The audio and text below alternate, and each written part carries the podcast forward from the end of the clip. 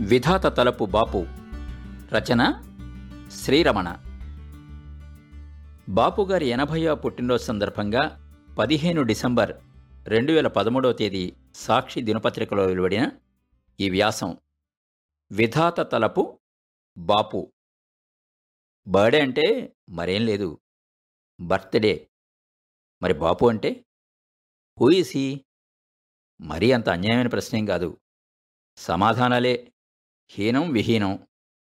Film director అంటారు illustrator అంటారు cartoonist అంటారు పెయింటర్ అంటారు డిజైనర్ అంటారు పద్మశ్రీ అంటారు. ఇక బర్త్డేని బాడే అంటే తప్ప బర్త్డే పార్టీని బాడే పార్టీ అంటే తప్ప క్యాచ్ చేయలేని జనరేషన్ అయితే అమ్మో బాపు గారి బొమ్మో అని రాగం తీసి ఆయనే కదా అంటారు.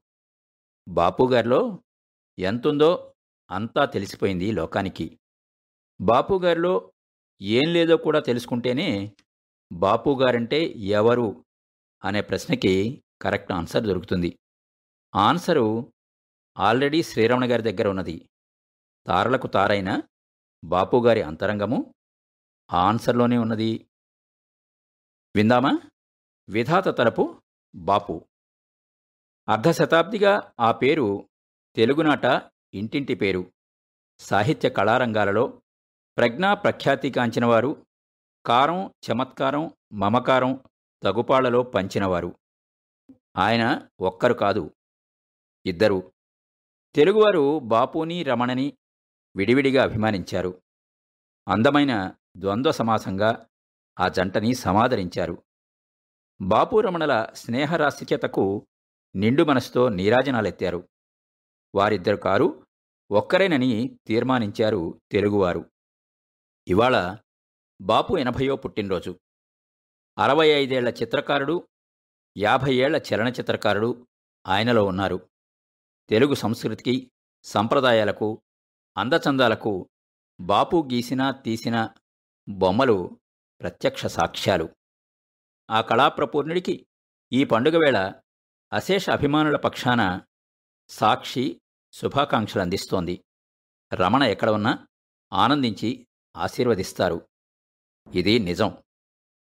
బాలానంద సంఘం నుంచి బాలపత్రికలోంచి బాపు బొమ్మల కథ మొదలైంది. తర్వాత సాధారణమైన పనులు సమకూరి నూతన యవన దశలోనే కవర్ డిజైన్లు కామిక్సు కార్టూన్లు వేయడం మొదలుపెట్టారు. కొందరు రసజ్ఞులు ఎవరి ఆర్టిస్టు ఏమా కథ? అంటూ కనుబొమ్మలు ఎగరేశారు. అప్పట్నుంచి బాపు గీతలు మాట్లాడడం నవ్వడం ఎగతాళి చేయడం ముక్కును వేలేసుకోవడం నేర్చాయి. జానతనము నెరజానతనము ఆ గీతలకు అబ్బింది. తెలుగుతనపు నైజాలు ఆ గీతకు పుట్టుకతోనే వచ్చాయి. లైన్ బాగుంది గీతలు పదునుగా ఉన్నాయి. బొమ్మలో బ్రెవిటీ ఉంది. ఎనాటమీ మీద పట్టుంది. ఎవడో ఆ సంతకం?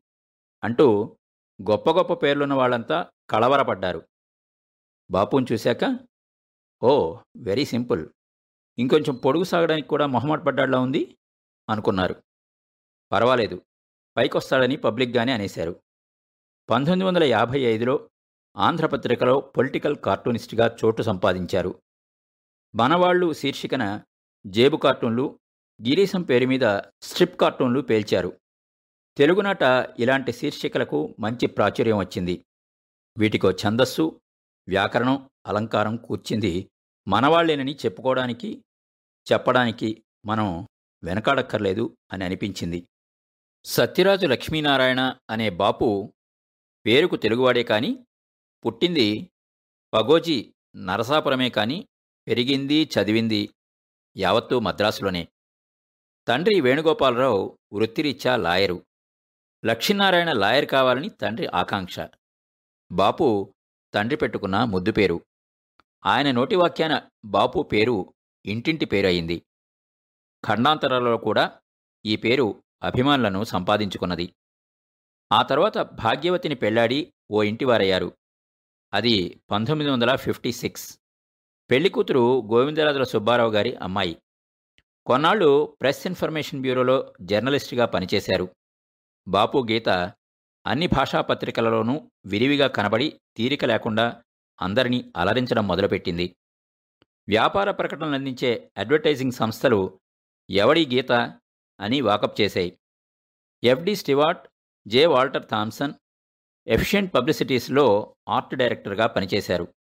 ఆ రోజుల్లో అంటే యాభై దశకం చివరలో అత్యధిక వేతనం పుచ్చుకోగల ఆర్టిస్ట్ అయ్యారు బాపు. అప్పట్లో నెలకు రెండున్నర వేల రూపాయలు. అంటే యాభై అరవై తులాల బంగారం వెల కావచ్చు. ఆ రోజుల్లోనే గోపులతో పరిచయం ఏర్పడింది. చిత్రకారిణిగా గోపుల పేరు తమిళనాట చాలా ప్రసిద్ధి. వయస్సులో బాపు కంటే చాలా పెద్ద. బాపు పెద్దవారయ్యాక గోపులు నా గురువుగారని చెబితే కాదు బాపుయే నా గురువని సకారణంగా వివరించేవారు. ఆరుద్ర వెన్నెల వేసవి పుస్తకానికి గోపులు గారితో బొమ్మలు వేయించారు బాపు. గోపులు యాడ్వేవ్ అనే అడ్వర్టైజింగ్ సంస్థని స్వయంగా ప్రారంభించుకోవడానికి బాపు ప్రోద్బలమే కారణమని చెబుతారు. నిజానికి బాపుకి గురువులెవరూ లేరు. తండ్రిగారి ఫ్రెండ్ ఎస్ఆర్ చామకూర అంటే చామకూర సత్యనారాయణ దగ్గర నేర్చుకున్నారనే వదంతి ఉంది. చామకూరకి పోర్ట్రైట్ పెయింటర్గా గొప్ప పేరు ఉండేది ఆ రోజుల్లో. విశ్వదాత కాశీనాథుని నాగేశ్వరరావు లాంటి వారు చామకూరతో తమ బొమ్మ రాయించుకోవడం ఒక వైభవంగా భావించేవారు. బాపు వారిని వారి బొమ్మల్ని చూడడమే తప్ప శిష్యరికము ఎరుగరు అని దగ్గరగా చూసిన రమణ చెబుతూ ఉండేవారు. అయితే బాగా బొమ్మలు వేసేవారంతా నా గురువులేనని బాపు తరచు చెబుతూ ఉంటారు. ఉమేష్ రావు అని బాపుతో ఏజెన్సీలో పనిచేసేవారు. ఎయిర్ ఇండియా మహారాజా రూపురేఖల్ని దిద్దింది ఉమేష్ రావు గారే. ఒక్కోసారి ఉమేష్ రావు నా గురువుగారు అంటూ ఉంటారు కానీ ఇది కూడా ఆరోపణే. కొందరు వీరాభిమానులు మీకు ఏ గురువు లేకపోవడం ఏ ఆర్ట్స్ కాలేజీలోనూ చదవకపోవడమే మీ ప్రత్యేకత. మీ స్ట్రోకు మీ లైను మీ అంటూ ఉంటారు. బాపుకి చిర్రెత్తుకొస్తుంది అయ్యా ఎక్కడా నేర్చుకోపోవడం వల్ల నాకున్న ఇబ్బంది నాకు తెలుసు. నా చేతకానితనం నాకు తెలుసు. దయచేసి ఇలాంటి సాంబ్రాణి పొగతో నన్ను వదలబెట్టకండి అనే జవాబు వాడిగా వస్తుంది. ఇది కొని తెచ్చుకున్న వినయం కాదు. బాపుకి చాలా ఇష్టమైన మొక్కపాటి పిలక నరసింహమూర్తి చిత్రాల గొప్పదనాన్ని సాకల్యంగా చెప్పేవారు. రేఖల్లో రంగుల్లో ఉండే స్థాయి భేదాలు అంటే మందరంగా ఉండేవి చురుకుగా ఉండేవి అందులో వారి వారి ప్రత్యేకతలు గమనించేవారు ఇష్టపడేవారు గౌరవించేవారు. తను పెరుగుతూ తన లైబ్రరీని పెంచుకున్నారు. ఎందరో సుప్రసిద్ధుల బాణీలను ఆస్వాదించి అనుభవించి పరవశించడంతో పాటు నిరంతర సాధనలో బాపు కళాప్రపూరుడు అన్న మాటని స్వభావోక్తిగా మార్చారు. శ్రీశ్రీ మహాప్రస్థానం ఫ్యాక్స్మిల్ ఎడిషన్ని డాక్టర్ గోటాల కృష్ణమూర్తి లండన్ నుంచి వెలువరించారు. ఆ ఎడిషన్కి బాపు బొమ్మలు వేశారు. అప్పుడు బాపు అన్న మాటలివి Arthur Rackham Reginald Cleaver Gilbert Wilkinson EH Shepard Illingworth వంటి గీతోపనిషత్ అథారిటీలు పసిబిడ్డల కోసం ఫెయిరీ టేల్స్ నుంచి బ్రహ్మానందంగా అద్భుతమైన గీతారచన చేసి సిద్ధులై జగత్ప్రసిద్ధులై చిత్రకళకు పెద్దబాల శిక్షలై వేదాలై చిరంజీవులై వెలసిల్లే గురుతుల్యులు వెలసిన దేశంలో అచ్చయ్యే ఇంకో గొప్ప పుస్తకానికి నేను బొమ్మలు గీయడం నా అదృష్టం అన్నారు. అరవైలో రమణ సినిమా రంగ ప్రవేశం చేశారు.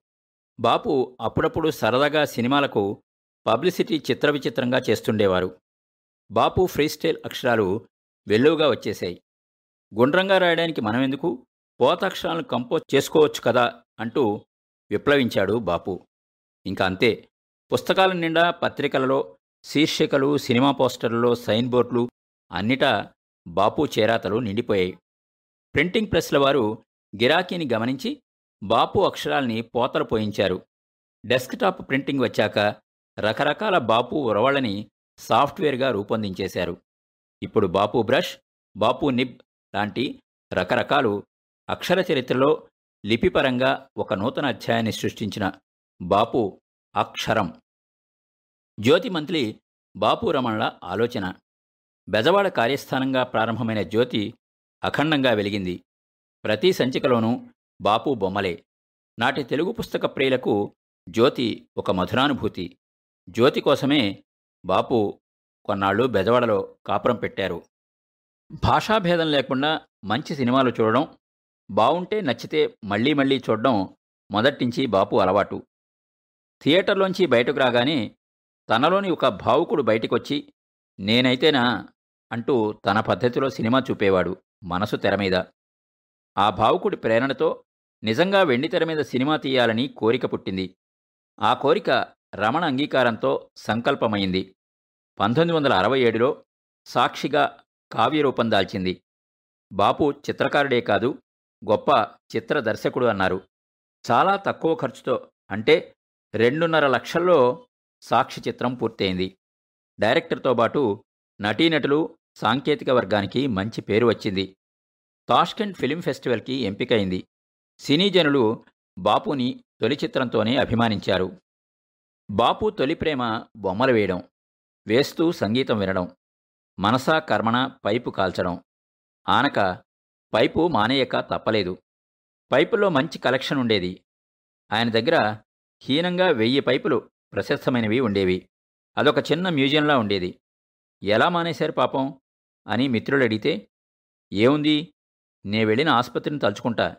పైప్ మీద విరక్తి వచ్చేస్తుంది అనేవారు. చిన్న చిన్న సరదాలన్నీ ఉన్నా సకాలంలో వర్జించారు. వర్జించాల్సింది కాబట్టి వర్జీనియా టొబాకో అన్నారు ఆరుద్ర. అయితే సినిమాలలో తాగుడు సిగరెట్ కాల్చడాన్ని గ్లోరిఫై చేస్తూ చూపడాన్ని బాపు వ్యతిరేకించేవారు. మనకి అలవాటై ఇష్టం ఉన్నంత మాత్రాన అవేవి మంచివి కావు. ఆ నియమాన్ని నమ్మి ఆచరించేవారు. మంచి భోజన ప్రియుడు. క్వాంటిటీ కాదు క్వాలిటీ. బాపు రమణుల భోజన ప్రియత్వం చెప్పనలవి కాదు. అదొక ప్రత్యేక కావ్యం. సినిమాలలో ఒత్తిడిగా ఉన్న బొమ్మలు వేయడం ఎప్పుడూ మానలేదు. బాపు బొమ్మకి షష్ఠిపూర్తి ఎప్పుడో జరిగిపోయింది. పట్టుదలతో సాధనతో బాపు మొదటి స్థానాన్నే కాదు రెండు మూడు స్థానాల్ని కూడా సొంతం చేసుకున్నారు. దీనికి ఆయనకు తెలిసిన అడ్డదారి సదా సాధన. దాదాపు ముప్పై ఏళ్ళపాటు ఏ తెలుగు పుస్తకము బాపు ముఖచిత్రం లేకుండా రాలేదు. బుక్షాప్కి వెళ్తే బాపు బొమ్మల ప్రదర్శనలాగా ఉండేది. బాపు బొమ్మ చూడ్డానికే కాదు అమ్మకానికి సైతం ఆకర్షణ. తెలుగునాట పత్రికల కథలకి సీరియల్స్కి బాపు బొమ్మలు తప్పనిసరి. ఎవరండి ఈ బాపు? మేం పది పేజీలో చెప్పిందని నాలుగు గీతల్లో చెప్పి పైగా పై సంగతి వేసేస్తున్నాడు అని రావిశాస్త్రి గారు లాంటి వారు నిందాస్తుతి చేయడం నాటి ముచ్చట. ఇక బాపు కుంచెతో క్రోక్విల్తో చేసిన చమక్కులు అన్నీ ఇన్నీ కావు. చాలా ఏళ్ళ క్రితం స్క్రిప్ట్ ఆర్ట్స్ వారు పండగలకి పబ్బాలకి గ్రీటింగ్ కార్డులు వేసేవారు.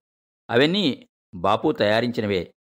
ఉదాహరణకి సంక్రాంతికి ముందు ఒక సెట్ విడుదలయ్యేది. అందులో సంక్రాంతి సంబరాలన్నీ బాపు వర్ణచిత్రాల్లో పలకరించేవి. ఇలా ప్రత్యేక పర్వాలకు పండుగలకు నిజానికి నగరాలకే పరిమితమైన ఈ గ్రీటింగుల సంస్కృతి గ్రామాలకు పాకింది. ఈ స్క్రిప్ట్ ఆర్ట్స్తోనే తరువాత అభినందన వారివి వచ్చి అలరించాయి. ఎన్నో పత్రికలకు లోగోలు బాపు డిజైన్ చేసినవే. బాపు చిత్రకారుడిగా చేసిన తపస్సు ఫలించింది. ఆయన రామాయణాన్ని కనీసం ఎనిమిది సార్లు సచిత్రపరిచి ఉంటారు. ఇతిహాసాలు ప్రబంధాలు మహాకావ్యాలు వీటన్నిటికీ బాపు రేఖ ముఖమండపంగా అమరింది. పంతొమ్మిది వందల డెబ్భై తొమ్మిదిలో కటాక్షించి శ్రీవెంకటేశ్వరుడు తన ఆస్థాన చిత్రకారుణ్ణి చేశాడు. అన్నమయ్య పదాలకు బాపు బొమ్మలు బంగారానికి తావిలాంటివి. శంకరమంచి సత్యం అమరావతి కథలు అందున బాపు బొమ్మల్ని గుర్తు చేసుకుంటారు అందరూ. గిరీశం బుడుగు బారిస్టర్ పార్వతీశం లాంటి తెలుగు ప్రముఖులకు రూపకల్పన చేశారు. నాడు ఆంధ్ర వారపత్రిక తెలుగు వెలుగులు శీర్షికకు డెబ్భై ఐదు మంది ప్రముఖుల రేఖాచిత్రాలను బాపు గీశారు. పోర్ట్రైట్ అంటే అచ్చం ఆ మనిషిలాగానే ఉండడమని చాలామంది అపోహపడతారు. అలాంటప్పుడు క్షణంలోనే ఫోటో దిగచ్చు కదా. బాపు పోర్ట్రేట్ వేస్తే వారి తాలూకు వ్యక్తిత్వం రేఖల్లో రంగుల్లో లీలామాత్రంగా స్ఫురిస్తుంది. రాముడు కృష్ణుడు బాపుతో ఎన్నో పోర్ట్రేట్లు వేయించుకున్నారు. కథల ఇలస్ట్రేషన్స్లో ముఖ్యంగా బ్లాక్ అండ్ వైట్ బాపుకి తిరుగులేదంటారు. ఆ రోజుల్లో కొత్త కళలు కవితలకు మినీ కవితలకు బాపు అందించిన బొమ్మలు అనితర సాధ్యాలు. బాపు చిత్రించిన సీతారాముల తలంబ్రాలు ఘట్టంతో వినాయకుడి బొమ్మతో ఎన్నో లక్షల పెళ్ళి శుభలేఖలు వచ్చాయి వస్తున్నాయి. బాపు రేఖ పండింది అని మల్లాది రామకృష్ణశాస్త్రి యాభై ఏళ్ళ నాడే దీవించారు. బాపు బొమ్మలు వస్త్రాల మీదకి పింగాణీ కప్పులు ప్లేట్ల మీదకి వెండి షీళ్ళ మీదకి బంగారు రాగి పతకాలపైకి వెళ్ళాయి. సంస్థల లోగోలు విజిటింగ్ కార్డులు బుక్ మార్కులు ఇలా రవిగాంచని చోట కూడా బాపు బొమ్మ కాంచుతుంది. బాపు ముగ్ధల్ని ప్రౌఢల్ని పరమరమణీయంగా గీస్తారని ప్రతీతి. బాపు లేడీస్ని దోపిడీకి గురిచేస్తున్నారని ఒక ఫెమినిస్టు నిష్ఠూరమాడింది. ఇంకా అప్పడాల కర్ర దగ్గరే ఆగిపోయాడు బాపు అని ఒక ఆవిడ నోరు చేసుకుంటే వెంటనే అప్పడాల కర్ర తీసేసి సైకిల్ చైన్ వేశారు శివ సినిమా స్ఫూర్తితో. బాపు ఇష్టాలు అయిష్టాలు కూడా తీవ్రంగా ఉంటాయని వినికిడి. ఇవన్నీ ఒక ఎత్తైతే ఎమెస్కో వారి ఇంటింటి సొంత గ్రంథాలయం పుస్తకాలకి బాపు వేసిన బొమ్మలు ఎత్తున్నరా. టైటిల్ ఇన్నర్ టైటిల్ చూసిన వారికి వదలక వెంటాడుతాయి. ఇజెన్బర్గ్ అనే ఒక పెద్దాయన ఫోర్డ్ ఫౌండేషన్ తరఫున పుస్తక ప్రచురణకు దోహదపడ్డానికి దక్షిణ భారతావనికి నియమితులైనారు. ఆ జ్యూయిష్ దొరకి బాపు అంటే చాలా ఇష్టం. బాపుకి ఆయనంటే చాలా గౌరవం. బాపుని దేశమంతా తిరిగి నచ్చిన వాటికి ఫోటోలు తీసుకురమ్మని భారతయాత్రకి పంపించారు. బాపు మంచి ఫోటోగ్రాఫర్. నిపుణత గల కారు డ్రైవర్. వేగం భద్రత నిర్దిష్టత మా ప్రత్యేకత. ఈజెన్బర్గ్ ఓసారి బాపు డ్రైవింగ్లో వెళ్తూ Bapu you are flying very low అని చమత్కరించారు. బాపు దర్శకుడు అయ్యాడని తెలిసి ఆయన చాలా ఆనందించారు. ఎందరో మహానుభావులు నన్ను ప్రభావితం చేశారంటూ బాపు వారందరినీ చల్లటి వేళ స్మరించుకుంటారు. బొమ్మలు వేయడం చదవడం సంగీతం సినిమాలు వెంకట్రావు. ఇవి బాపు పంచప్రాణాలు. బాపు షష్ఠిపూర్తి నాటికి అందాజుగా లెక్కేస్తే లక్షా యాభై వేల బొమ్మలు వేశారని తేలింది. చిన్న పెద్ద వెరసి ఇప్పటికీ రెండు లక్షలు దాటి ఉండొచ్చు. బాపు సినిమాలకు కూడా స్టోరీ బోర్డు వేసుకోవడం అలవాటు. దాదాపు ప్రతి ఫ్రేము రేఖల్లో ముందు వేసేసుకుంటారు.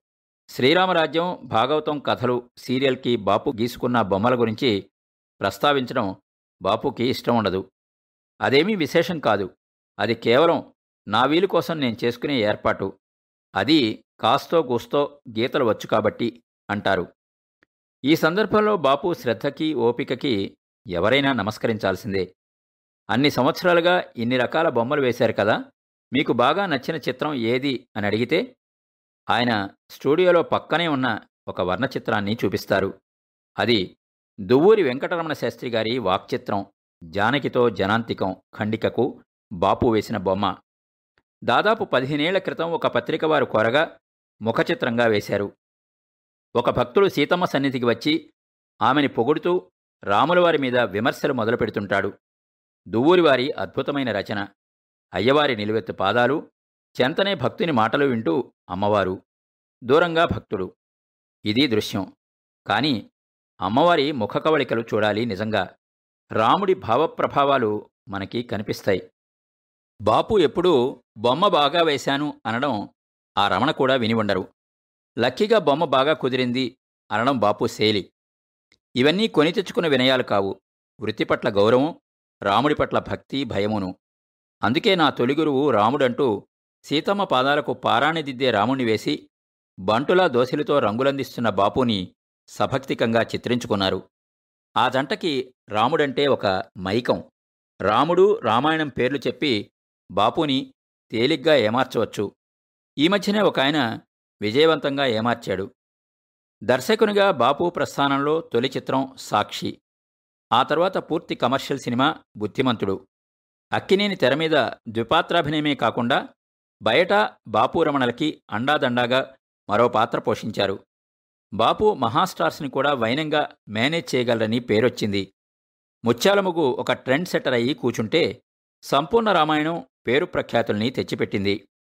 పౌరాణికం తీస్తే బాపునే తీయాలి అన్నారు ప్రేక్షకులు. ఎన్టీఆర్తో రామాంజనేయ యుద్ధం చిత్రానికి దర్శకత్వం వహించారు. అక్కినేని కృష్ణ శోభన్ బాబు ఎన్టీఆర్ నాటి ఆనాటి అగ్రశ్రేణి కథానాయకులు బాపు ప్రతిభకి పట్టం కట్టారు.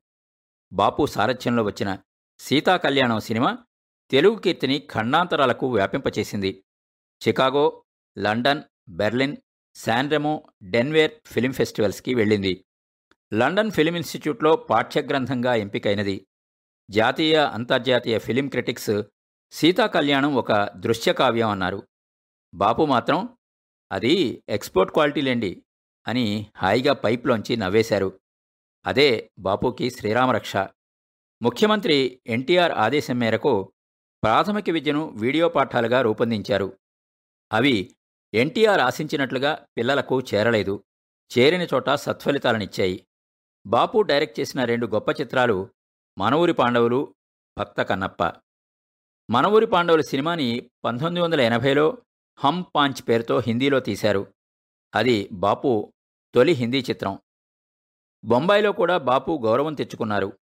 తెలుగులో చిరంజీవిని అక్కడ మిథున్ చక్రవర్తి పాత్ర పోషించాడు. బేజుబాన్ ప్యారీ బెహనా ఓ మెహబత్ మేరా ధర్మ్ దిల్ జలా ప్రేమ్ ప్రతిజ్ఞ పరమాత్మ ఇవి బాపు డైరెక్ట్ చేసిన హిందీ సినిమాలు. బొంబాయి తారలు కూడా బాపు దర్శకత్వంలో నటించాలని ఉవ్విళ్ళూరేవాళ్ళు అమితాబ్ కూడా ఉవ్విళ్ళూరిన వారిలో ఉన్నారు. తెలుగులో మళ్ళీ బాపు మార్క్తో వచ్చిన సినిమాలు పెళ్ళి పుస్తకం మిస్టర్ పెళ్ళాం. బాపు రమణలు ఒక మంచి అవకాశంగా భావించి శ్రమించి చేసిన చిత్రం శ్రీరామరాజ్యం. భారీ తారాగణంతో తాజా సాంకేతిక పరిజ్ఞానంతో నిర్మించిన సినిమా. ప్రేక్షకులు బాగానే ఉందన్నారు కానీ ముక్తకంఠంతో బాగుంది అని అనలేదు. మాటలు అందించిన ముళ్ళపూడి వెంకటరమణకి ఇది ఆఖరి చిత్రమైంది. రామభక్తునికి రామకథ కడపటితైంది. బాపు పనిచేసిన అన్ని చిత్రాలకు రమణ మాటలే. బాపు తన సినిమా కెరీర్లో ఎందరో నటీనటుల్ని సాంకేతిక నిపుణుల్ని పరిచయం చేశారు. బాపు ఎందరో గొప్పవారితో పనిచేశారు. ఇషాన్ ఆర్య బాపు చిత్రాలకు కెమెరామెన్గా పనిచేశారు. బాబా అజ్మీని చీఫ్ కెమెరామాన్గా పరిచయం చేసింది బాపుయే. ఎడిటింగ్ సౌండ్ రికార్డింగ్ శాఖలలో అత్యంత శ్రద్ధ పెట్టి తనకు కావాల్సిన ఫలితాలు రాబట్టుకునేవారు. బాపు క్రమశిక్షణ గల కష్టజీవి. మునపటిలా బొమ్మలు వేసే ఓపిక లేకున్నా ఇప్పటికీ అడపాదడపా బొమ్మలు వేస్తూనే ఉన్నారు. ఆయనకు వీలు దొరికితే ఇంట్లో రోజుకి పది సినిమాలు చూడగలరు. పూర్తి నిడివి సినిమాని ఫాస్ట్ ఫార్వర్డ్లో అరగంటలో చూసేస్తారు. హిందుస్థానీ ప్రముఖుల సంగీతం నిరంతరం బాపు స్టూడియోలో వినిపిస్తూనే ఉంటుంది. బడే గులాం మెహదీ హసన్ లాంటి మహావిద్వాంసుల గజల్సు పాటలు వేల గంటలు బాపు సేకరించుకున్నారు. అపురూపమైన ఆర్ట్ పుస్తకాలు ప్రపంచ సినిమా సంగతులు చెప్పే పుస్తకాలు తెలుగు ఆంగ్ల సాహిత్యం బాపు లైబ్రరీలో నిండుగా ఉంటాయి. వీటన్నిటినీ వింటూ చదువుతూ పనిలోనే విశ్రాంతి పొందే పద్మశ్రీ బాపు తెలుగువారి సిరి సంపద.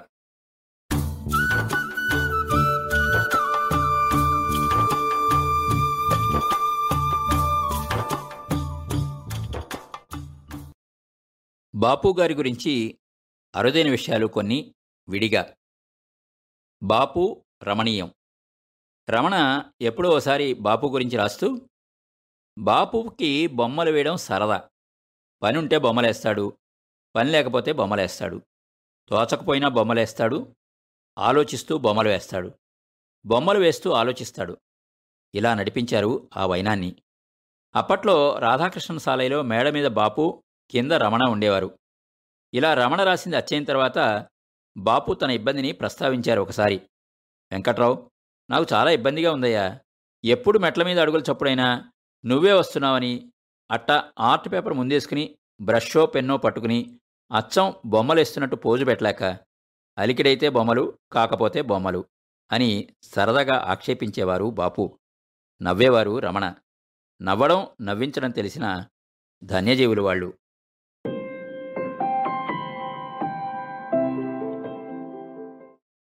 బాపు బాలు.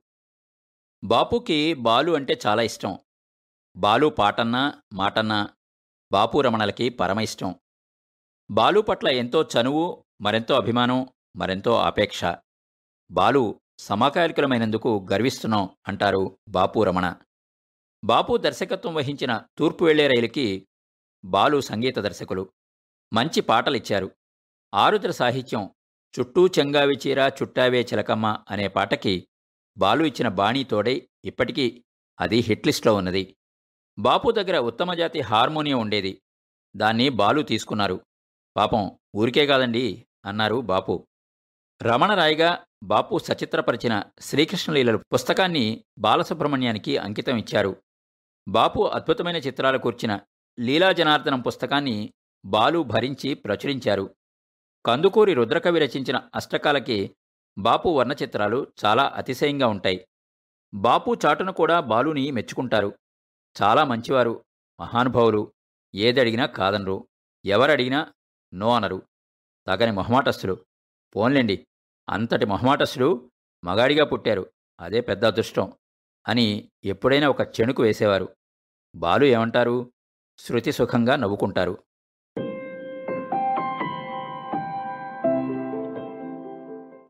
రామభక్తుడు. బాపు భక్తుడే కాని మూఢభక్తుడు కానే కాదు. మానవుడిగా పుట్టి మానవుడిగా పెరిగి ఎలాంటి మహిమలు మంత్రాలు లేకుండా స్వశక్తితో దుష్టశిక్షణ చేసిన రాముడంటే భక్తి. రాముడు చూపిన ధర్మ మార్గం పట్ల గౌరవం. ఒక చాలా పెద్దయిన మరో గొప్ప పీఠాధిపతి మీద ఉద్గ్రంథం రాసి బాపుని ముఖచిత్రం వేయమని కోరారు. ఆ పీఠాధిపతి మన మధ్య తిరుగాడుతున్న దేవుడని రచయిత అభివర్ణించారు. బాపు బొమ్మ వేయడానికి నిరాకరిస్తూ జవాబుగా ఒక ఉత్తరం రాశారు. గ్రంథ రచయితకి. ఇక్కడ మీకో అంతర్గత వృత్తాంతం చెప్పాలి. సంగీత చక్రవర్తి ఇళయరాజా అంటే బాపుకి ఎంతో అభిమానం. బాపు దర్శకత్వంలో వచ్చిన మంత్రిగారి వేయంకుడి సినిమాకి ఇళయరాజా సంగీతం అందించారు. ఇళయరాజా ఎంతో సాత్వికుడు. సనాతన సంప్రదాయాలను పూజించే వ్యక్తిత్వం ఆయనది. ఒక బృహత్తరమైన గాలికోపురం పునర్నిర్మిస్తున్న వేళ వచ్చిన పీఠాధిపతి నువ్వొక అంతస్తు భారం మోస్తున్నావు. అని ఆజ్ఞాపిస్తే ఆయన పట్ల భక్తి గౌరవాలున్న ఇళయరాజా స్వామి నా భాగ్యం అన్నారు. ఆ భారం విలువ ఆ రోజుల్లో ముప్పై ఐదు లక్షలు. తీరా గాలిగోపురం కలశస్థాపన వేళ ఇళయరాజా అక్కడికి హాజరైతే ఆ పీఠాధిపతి ఏమిటి? నువ్వు హరిజండువని తెలిసిందే? ఎప్పుడూ చెప్పావు కాదు? అని దూరంగా పెట్టారట. ఈ సంగతి అప్పట్లో ప్రముఖ ఆంగ్ల దినపత్రికలలో వచ్చింది. ఇళయరాజా ఎక్కడా ఎవరికీ చెప్పలేదు. ఇది బాపు మనసులో లోతుగా గుచ్చుకుని ఉన్నది. ఇంతకీ ఆ ఉత్తరం సారాంశం ఏమిటంటే ఆర్య క్షమించాలి. మీరు అడిగిన ఆ నడయాడే దేవుడు బొమ్మ వేయడానికి నా మనసు ఒప్పుకోవడం లేదు. ఆత్మవంచన చేసుకుని బొమ్మ వేయలేను. వేదాలు ఉపనిషత్తులు వెలిసిన దేశం. శంకరాచార్యునికి చండాలనితో తత్వబోధ చేయించిన పుణ్యభూమి. అందరికీ అన్నీ చెందాలని గుడిగోపురం ఎక్కి మంత్రాలు ఘోషించిన గొప్ప సంస్కారం మనది అలాంటి గడ్డపై ఏ వెలుగులకి ప్రస్థానం? ఒక మహామనిషిని నువ్వు ఫలానాట కదా అని వెలివేసిన మీ నడయాడే దేవుణ్ణి ఒక మామూలు మనిషిగా అంగీకరించడానికి సైతం నా మనసు అంగీకరించడం లేదు. నా రాతలు మిమ్మల్ని నొప్పిస్తే మీ సంస్కారం నన్ను మన్నించగలదు అని ఆశిస్తున్నాను. ఇట్లు బాపు అని లేఖ పంపించారు. మన్నించాలి ఈ ఉత్తరం గురించి ఒక బాపు గారికి మాత్రమే తెలుసు మరెవరికీ తెలీదు. ఇది పాతిక ముప్పై ఏళ్ళ నాటి సంగతి. మరి ఇది బయటికి ఎలా వచ్చింది అంటే బాపు ఆ ఉత్తరంలో కొన్ని సంస్కృత శ్లోకాలు ఉదహరించారు. వాటిలో అక్షర దోషాలు ఉంటాయేమోనని మరొకరికి చూపారు. ఆ మరొకరి ద్వారా ఇప్పుడు బయటకు వచ్చింది. చాలా వ్యక్తిగతాన్ని ఇలా బహిర్గతం చేసినందుకు బాపు మమ్మల్ని క్షమించాలి.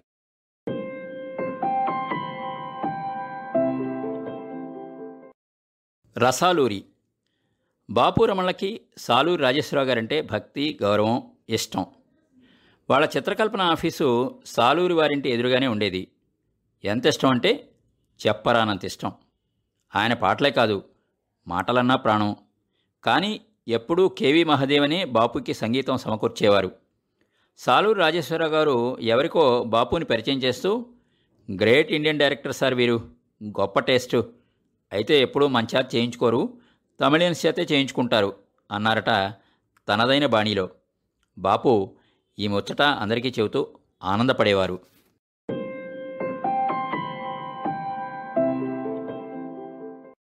అధిక ప్రసంగం. బాపు సంగీత ప్రియుడే కాదు సంగీతజ్ఞుడు కూడా. కుర్రతనంలో మౌతార్గాన్ వాయించేవారు.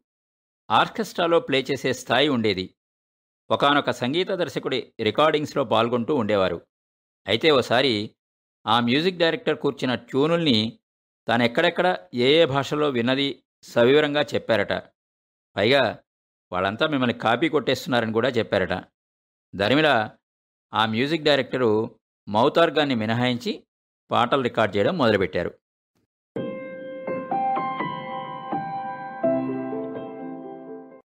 అ ఆలు ఇ ఈలు ఆంధ్రప్రదేశ్ ప్రభుత్వం ఆదేశం మేరకి బాపు రమణ ప్రాథమిక విద్యకు వీడియో పాఠాలు తయారు చేస్తున్నారు.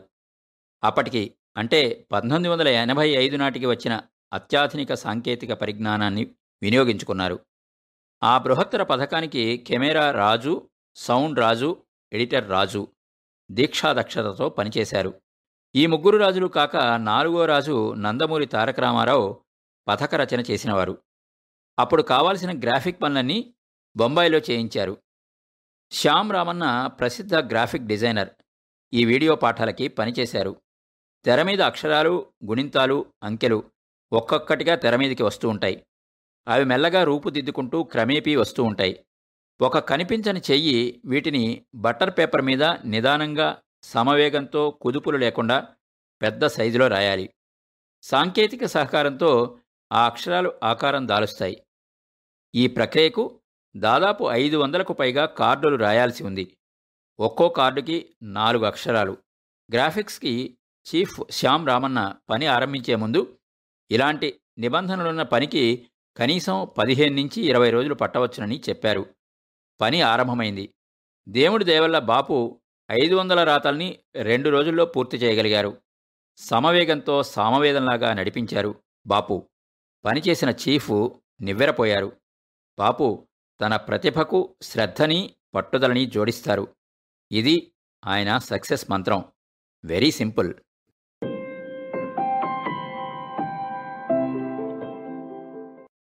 మిత్రవత్సల. అది పంతొమ్మిది వందల అరవై ఏడు సాక్షినామ సంవత్సరం. బాపు మద్రాస్ ప్రసాద్ ల్యాబ్లో సాక్షి ప్రింట్ చెక్ చేసుకుంటున్నారు. వేరే పని మీద ల్యాబ్కి వచ్చిన ఒక ఆయన సాక్షి చిత్రాన్ని తలవని తలంపుగా చూశారు. రమణని సంప్రదించి సాక్షి సినిమా హక్కులు మైసూర్కి తీసుకుంటాను అన్నారాయన. బాపు మాత్రం వద్దని వారించారు. వద్దండి అది కొంచెం చాలా బాగా లేదండి ఎమెచ్యూర్. ఇంకా బాగా తీయచ్చండి మీరు నష్టపోతారండి అని కూడా చెప్పారు. ఆ కొనుగోలుదారుడు ఇంత చక్కని సలహా ఇచ్చిన శ్రేయోభిలాషి ఎవరిని వాకప్ చేశాడు? ఆయనే చిత్రదర్శకుడు పైగా సొంత ప్రొడక్షన్ కూడా అని తెలుసుకున్నాడు. చూసిన ఆయనకి దర్శకుడు మరింతగా నచ్చాడు. సాక్షి హక్కులు సొంతం చేసుకున్నాడు. ఆయన పేరు భక్తవత్సల. ఒకనాటి మద్రాసు వాహిని స్టూడియో యజమానులు మూలా నారాయణస్వామి రంగస్వామి గార్ల వారసులు. భక్తవత్సలకి శారదా మూవీస్ పేరుతో కర్ణాటకలో ఒక పంపిణీ వ్యవస్థ ఉండేది. చాలా థియేటర్లు సొంతవి. వాళ్ళ అధీనంలోనూ ఉండేవి. ఇతర వ్యాపారాలు వ్యాపకాలు కూడా ఉండేవి. భక్తవత్సల మంచి ఫిలిం క్రిటిక్. ప్రముఖ ఆంగ్ల పత్రికల్లో ఆయన సమీక్షలు తరచు వచ్చేవి. అప్పటినుంచి ఇప్పటిదాకా బాపు రమణలకి భక్తాతో స్నేహం కొనసాగుతూనే ఉంది.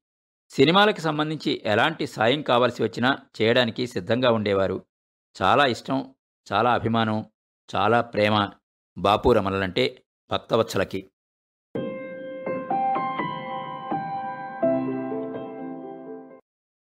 మంచి మిత్రులు. బాపుకి మంచి మిత్రుడు ఐ నరసింహారావు. ఇద్దరూ మద్రాస్ లా కాలేజీలో కలిసి చదివారు. నరసింహారావుకి చాలా సెన్స్ ఆఫ్ హ్యూమర్ ఉండేది. బాపు సరే సరి. ఇక వాళ్ళిద్దరూ కలిస్తే చిటపట్లే. ఐఏఎస్ ఆఫీసర్ అయ్యి నరసింహారావు కలెక్టర్ అయ్యారు.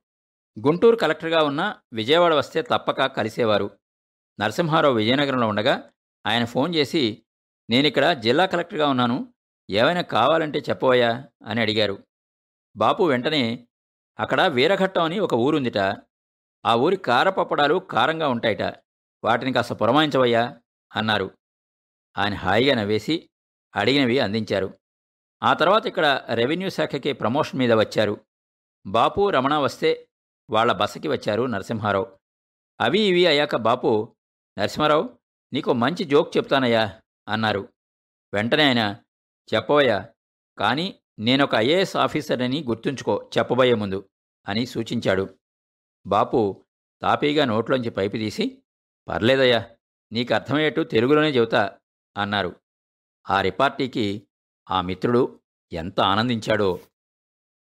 మరి విన్నారు కదా ఇది ఇవాల్టి ఎపిసోడ్. మళ్ళా వచ్చే వారంలో కలుసుకుందాం. మా షో మీకు నచ్చినట్టయితే యాపిల్ పాడ్కాస్ట్ గూగుల్ పాడ్కాస్ట్ మరియు స్పాటిఫైలో కానీ సబ్స్క్రైబ్ చేసి నోటిఫికేషన్ ఆన్ చేసుకోండి.